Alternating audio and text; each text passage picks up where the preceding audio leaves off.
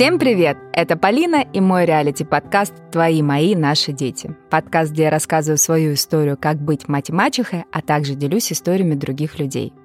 Я не совру, если скажу, что этот эпизод особенный. Он самый, что ни на есть реалити, потому что сегодня я буду рассказывать о том, что происходит со мной сейчас. Не делиться опытом уже прошедших лет, не мечтать о будущем, а просто рассказывать, что происходит вокруг, а самое главное, внутри меня. И, пользуясь случаем, я хочу поздравить свою пачерицу Валентинку с днем рождения. Во многом благодаря ее появлению в моей жизни вообще появилась вся эта история, и я стала записывать подкаст. Ну, к поздравлениям. Дорогая Валентина, поздравляю тебя с днем рождения. Пусть в твоей жизни будет много счастливых моментов. Да, препятствия пусть тоже будут, но умей их побеждать и всегда двигайся вперед, правильно расставляя границы, не отрезай тех людей, которые по-настоящему желают тебе счастья. Будь внимательной, наблюдательной и, конечно же, взрослой. О взрослости детей и детскости взрослых я хочу поговорить сегодня. Вчера Валентине исполнилось 20 лет. Это много или мало? Это уже взрослый ребенок или просто взрослый? Когда вообще ребенок перестает быть таковым? Многие же говорят, что пока живы родители, ты остаешься ребенком, а также мы часто слышим, что для родителя ты всегда ребенок. Так ли это? Я бы сказала, что этот момент спорный, потому что психологи, например, говорят, что нужно сепарироваться, нужно к ребенку относиться как ко взрослому человеку, а когда он вырастет, общение должно быть на уровне взрослый-взрослый. Понятно, что биологически я как-то родила этого уже теперь взрослого человека, но все-таки он же изменился за это время. Он был малыш, а теперь он вырос, стал осознанным. И здесь часто вмешивает историю, что сколько бы ни было бы лет ребенку, ты всегда за него переживаешь.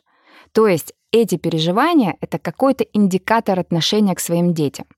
Понятное дело, что ты переживаешь, но ты всегда переживаешь за всех, за мужа, жену, за родителей. Переживания эти есть всегда. И в моей голове как будто есть картинка, что когда ребенок вырастает, у него появляется своя семья, ну, то некая тревога, по идее, должна сходить на нет. Ну или становиться совсем минимальной. При условии, конечно, что ты вырастил здравомыслящего человека, не попадающего вечно в какие-то приключения. И в таком случае тревога сменяется на взрослое общение, и вот эта детская тревога стирается или вообще исчезает. Но если получился безрассудный какой-то человечек, то тогда эта тревога сменяется какой-то усталостью от него, вечных его выкрутасов, и на плечи родителей падает такой вечный груз. Но вот разве хочется, чтобы ваш ребенок всегда оставался для вас ребенком? Я думаю, что ты можешь быть счастлив, общаясь со взрослым ребенком, общаясь с ним как со взрослым, и можешь быть абсолютно несчастлив, наблюдая свое так и не повзрослевшее чадо, потому что понимаешь, что как родитель ты где-то что-то сделал не так. Поэтому я и говорю, что момент очень спорный. Потому что есть биология, с ней тут не поспоришь, а есть психология, где можно как-то порассуждать. Я говорю только свое мнение, поэтому если кто-то будет не согласен, я с удовольствием выслушаю вашу позицию. Пишите нам в запрещенной сети, пишите на почту, будем обсуждать, действительно ли мы всегда дети для своих родителей или это просто киношная романтика семейных отношений. Ну, это так, на подумать. Давайте вернемся к моей истории, к моему сегодняшнему дню. Я иногда грущу. И грусть это носит реально эпизодический характер, потому что в целом моя жизнь меня полностью устраивает. Недавно я поздравляла саму себя с днем рождения и написала, что у меня есть все для счастья. Цитирую. Евгений, дети, собаки, кошки, дом с камином и бассейн с водой. Правда, все прекрасно. Но все равно иногда такая грусть берет, я знаю, что это состояние приходит с усталостью, когда больше нет сил что-то делать, менять, думать. Вот в эти минутки, когда ты даешь слабину, в эту огромную засасывающую воронку грусти, летишь ты и все до кучи. Хочу сразу сказать, что я независливый человек. С самого детства во мне вообще такого нет. Я очень этому факту рада, потому что это позволяет мне быть свободной от переживаний и тревог. Но иногда когда я вижу пары, которые вместе 15-20 лет, у них общие дети, они сумели сохранить чувства, их отношения живые, наполненные, их объединяют юмор, совместные действия, да и так далее. Я за такие пары реально очень рада. Они есть, они среди нас. Эти пары понятия не имеют, что такое развод, дележка детей или появление в семье нового ребенка, которого ты не рожала. А я знаю все это. Я развелась с трехлеткой на руках. Потом встретила Евгения. У него тоже дети от первого брака. Пачерица пришла к нам жить. Потом у нас родился общий ребенок. Я ловлю себя на том, что не могу расслабиться. Я всегда должна делить время с кем-то, думать, кто с кем будет, будет ли отдыхать, чтобы всем совпало, чтобы всем было комфортно, чтобы дети были счастливы. Мне приходится постоянно разбираться с травмами своих детей. Это просто какой-то порочный круг анализировать или как-то корректировать травму пачерицы, быть начеку со своим родным сыном, потому что он тоже пережил развод, и сейчас у него как, как бы две семьи. Я, Евгений, наши дети от первых браков, мы все пережили развод, каждый свой, каждый прожил его как смог. Это большой груз и большая ответственность и для детей, и для взрослых. Вот у нас сейчас есть общая дочь. Она не знает, что такое развод, и мы, слава богу, стремимся, чтобы ребенок вырос хотя бы без этой травматической особенности. Мне кажется, я просто еще раз это не переживу. Не переживу моменты, когда, например, там с новым партнером придется все это заново пройти. А еще ему рассказать, что у меня там дети от первого брака, от второго, а еще есть пачерица. И вообще давайте все вместе сядем, общаться за общий стол, коммуницировать. Ну вот, и заново привыкать жить да поживать. Ой, нет. Нет. Я завидую людям. Да, да, до этого, значит, я говорила, что я не завидую, нет, но я все-таки завидую людям, у которых как-то внутри все это сбалансировано. Что у них миллион детей от разных браков, они совершенно ни о чем не думают и живут в дзене. И ко всем одинаково относятся, себя умудряются в этом не потерять. М-м. Может, я, конечно, к этому отношусь слишком дотошно, мне правда важно, чтобы всем было понятно, дети были понятные, чтобы сесть с ними обсудить, все обсудить, успокоить, поругать, опять обсудить. Возможно, мы с Евгением где-то замороченные на этот счет, хотим ценности какие-то передать, хотим, чтобы все было классно. Вот возьмем моих детей биологических. Если бы вы знали, как порой меня гложет этот момент. Тимур и Алиса от разных пап. Вот Тимур куда-то уехал и получает там э, с биологическим папой какие-то эмоции. Тимур привыкает, что он там один, что все для него, что он в центре внимания, все можно. А потом возвращается домой, а тут бац! Сестра! С ней надо делиться, надо считаться, надо слушать отчима, надо убрать за собой. Ну, какие-то правила есть. А там полная свобода. И мало того, что каждый раз из поездки возвращается как бы новый ребенок. Хотя вроде все еще твой родной любимый сын, так еще и каждую поездку ты объясняешь второму, этому общему ребенку, почему все сейчас так происходит. Вот почему он там в поездке, а ты нет. Там с папой Тимур приобретает какое-то новое что-то, его характер как-то меняется. Там может что-то произойти, он может раздражаться, расстраиваться, а потом приходит и транслирует это на нашего общего ребенка, и это прям проблема. Ты думаешь, ага, Такая привычка или такое новое действие у нас в семье не принято. Его делать не надо. Маленькие дети быстро считывают поведение старших, повторяют за ними. И ты думаешь, нет, так не пойдет. Оставь это только при общении с папой. И в этот момент ты как будто уже разделяешь ребенка. Ты вообще между собой детей разделяешь. И оказываешься заложником своей маленькой тюрьмы. О свободе в родительстве можно говорить многое. Но я точно не чувствую себя свободной, еще и грусть это. Конечно, еще раз подчеркну, что грусть приходит только когда ты устаешь сопротивляться, бороться, просто устаешь. И тогда ничего не остается больше делать, как грустить.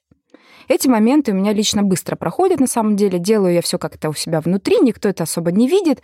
Но, честно, в такие минуты я искренне понимаю людей, которые стоят на перепутье развестись или не развестись. Особенно, когда на мужа смотришь и думаешь, ну, в целом такой неплохой, ничего катастрофически не происходит, но у нас все таки дети.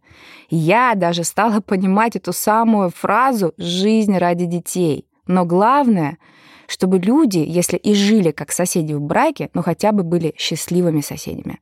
Приспособились, нашли выходы и действительно были счастливы.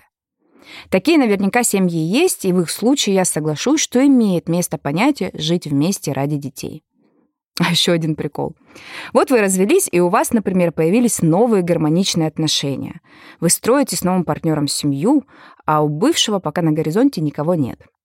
И тут вопрос, как себя чувствовать будет ваш общий ребенок?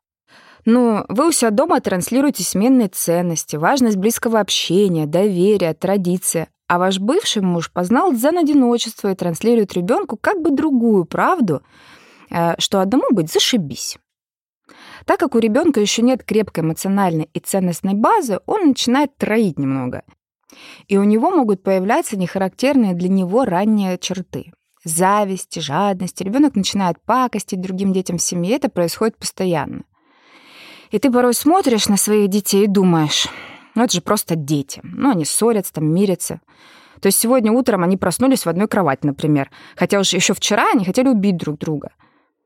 И любой человек скажет, что у нас все то же самое, что так у всех, даже у детей, у которых одни и те же родители. Я бы очень хотела так рассуждать. Полина, расслабься, все ок, у всех так.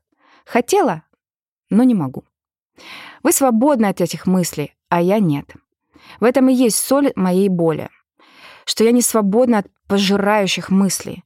А повлиял ли развод? А как он повлиял? А как влияет биологический отец? А почему у тебя так? А потому что ты в разводе? А потому что у твоих детей разные папы? Это бесконечный ворох мыслей в голове, он просто невыносим. Чем больше детей, тем больше этих вопросов. И чем больше разных событий было в твоей жизни, тем вопросы еще глубже. Я действительно считаю, что у меня трое детей, и что все они мои — Тимур, Алиса и Валентина. А Евгений считает, представляете, что у него четверо. Михаил, Валентина, Тимур и Алиса.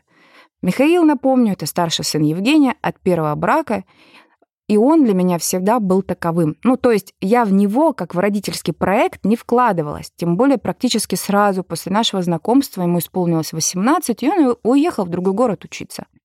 Вот мы с Евгением считаем так. А как при этом считают дети? Родные, понятно. Я им всегда буду мама. А что думает Валентина? Я ей кто? Она считает меня родителем. С точки зрения биологии я мама двоих детей, но с точки зрения вложения любви и энергии, вот эти вот шесть лет, я была мамой троих. Это факт. И здесь возникает главное противоречие. С одной стороны, я не требую, чтобы ко мне относились как к маме, потому что все это не так. А мама Валентина никуда не девалась, а они все общаются. Но с другой стороны, шесть лет я очень ответственно выполняла роль самого настоящего родителя во всех смыслах. И с этой точки зрения логично, что я жду какой-то благодарности и уважения, как от родного ребенка, потому что, повторюсь, я реально считаю, что у детей у меня трое. А Валентина считает ли так же? Вот как раз-таки из-за этого, что внутри одной семьи люди смотрят по-разному на одни и те же вещи, и возникают препятствия и сложности в общении. Если вы, как и я, живете в смешанной семье, как бы проверьте себя. Может, вам из-за этого же бывает нелегко? Из-за этого смыслового дисбаланса внутри семьи? Может, есть вещи, о которых вы так и не договорились с партнером? Например, сколько у вас детей в итоге? Как правильно считать? Если договориться о важных для вашей семьи понятиях на берегу, то есть прямо сесть и все расставить кто для кого и как. То неоправданных ожиданий или вопросов к прошлому опыту партнера будет гораздо меньше. Я сталкиваюсь с этим к своему превеликому сожалению. Я не могу предусмотреть все на свете, но я пытаюсь. Как могу обсуждать, объяснять и придумывать какой-то скелет семьи, на который наращивается мяско счастливой гармоничной жизни, и буду продолжать это делать в том же духе и не сойду со своего пути. Но, возможно, кто-то из вас сейчас только становится на этот путь, и, услышав все это, вам будет проще выстраивать новое будущее. Легче, если вы стартанете сразу с нужной ступеньки. Я не уверена, что я все делаю правильно, и я с удовольствием бы услышала ваш опыт. Семейные отношения — это тяжелая, непрерывная работа. И да, люди привыкают быть рабочей лошадкой везде, в бизнесе, дома, да и так далее. Но только если на работе ты хорошо потрудился, тебе полагается отдых. А в семье? В семье когда будет этот отдых, а? Я чего-то пока не наблюдаю его в своем календаре. Я уверена, что есть пары, семьи и даже смешанные семьи, у которых все получилось. Друзья, делитесь своим опытом. Это очень важно для всех нас. Ладно, вернемся к истории с моей падчерицей. Я никогда ни от кого не требовала любви. Я точно знаю, что такое безусловная любовь. Я уверена, что мои дети любят меня безусловно, так же, как я люблю своих родителей. Поэтому вопрос. Любит ли меня пачерица? По факту не стоит. Мне скорее интересно, уважает ли она меня. Я всегда говорила и говорю, что важно делиться, не ожидая благодарности. Мы все взрослые люди, мы делаем что-то потому, что хотим. Это наш выбор, и не стоит ничего ждать в ответ. Ты всегда оцениваешь свои ресурсы и понимаешь для себя, можешь ли ты сейчас помочь человеку, есть ли у тебя силы его поддержать, или просто ты это делаешь, ну просто так делаешь и все. Делаешь, не не ждешь ответочку. Есть такой тип людей, которые работают в отношениях как бы по бартеру. А есть люди, которые способны делиться. Я отношусь больше ко второму типу. Но конкретно в этой ситуации, о которой я сегодня вам рассказываю, вот это мое устоявшееся мнение о себе, что я способна делиться, не, не ожидая вообще ничего взамен, оно как будто бы пошатнулось. Да, о каких-то моментах мне по-прежнему абсолютно не нужно никакого спасибо, но в случае с Валентиной мне хотелось бы благодарности и уважения в ответ. Мне не важно, что как взрослый человек она будет считать меня просто там женой папы своего, ну, или там не мачехой, э, не уж тем более мамой. Но вот благодарность уважение мне необходимо. Я ведь все эти годы, все эти годы делала как раз-таки по принципу «делай и делай». Но когда люди ведь сближаются, внутри семьи мы более свободны, что ли. Я говорю о том, что от приятелей и знакомых мне по-прежнему ничего не надо в ответ.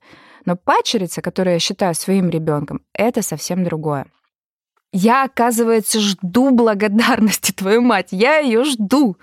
Я не получаю. Я в шоке от того, что вообще это говорю вслух. Вернемся к началу эпизода, а? Когда ребенок взрослеет? Когда он это понимает? Когда он это поймет? Мне ждать до 24 лет, когда лобные доли дозреют? Или это такой характер, и ждать бесполезно? Либо это воспитание до меня? И мне не хватило времени, не хватило этих шести лет, чтобы выдать все ценности. Я не делю детей и никогда не делила.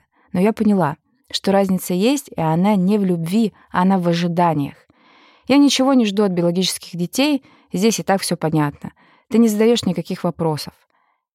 И, кстати, сейчас Валентина не живет с нами, она учится в другой стране. Но когда все дети жили с нами, я была более требовательна к родным детям.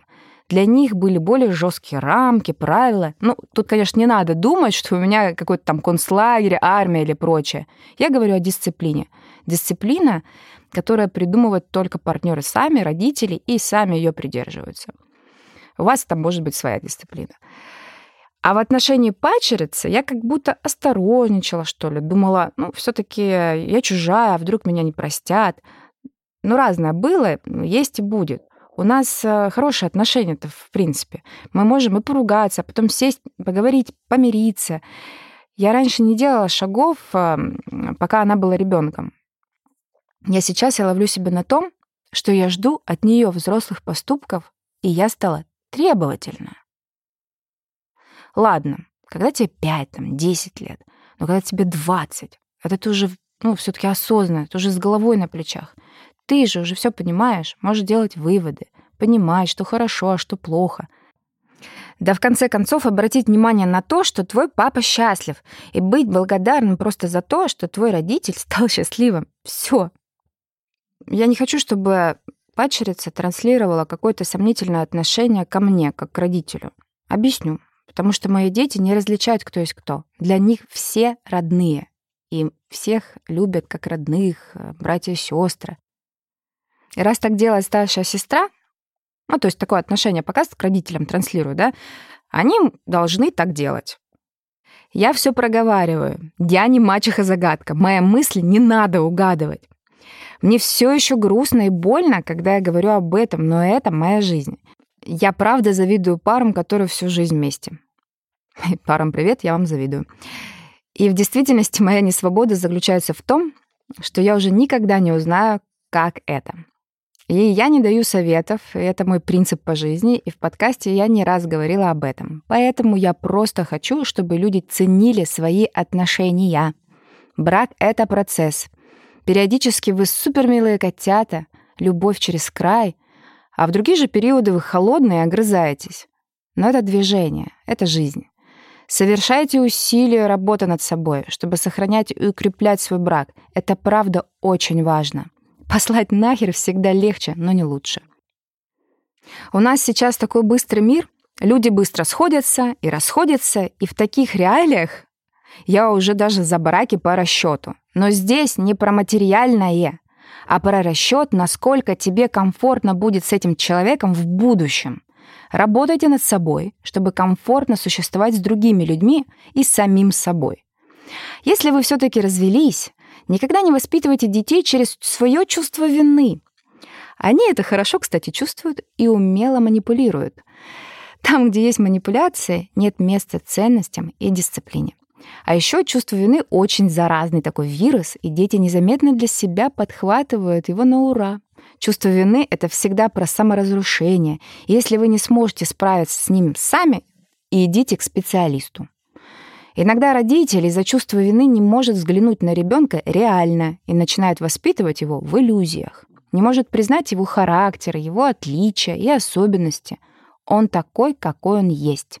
Надо признавать эту реальность понять, что малыш еще только ищет свой путь, и у него уже есть характер, и он не всегда такой, как хочется вам. Часто родители в своих детях видят только те черты, которые нравятся им самим.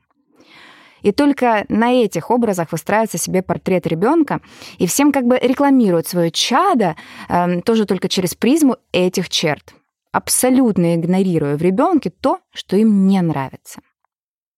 Из-за этого процесс воспитания становится каким-то однобоким и узким. Ведь надо работать и с достоинствами ребенка, и с его недостатками.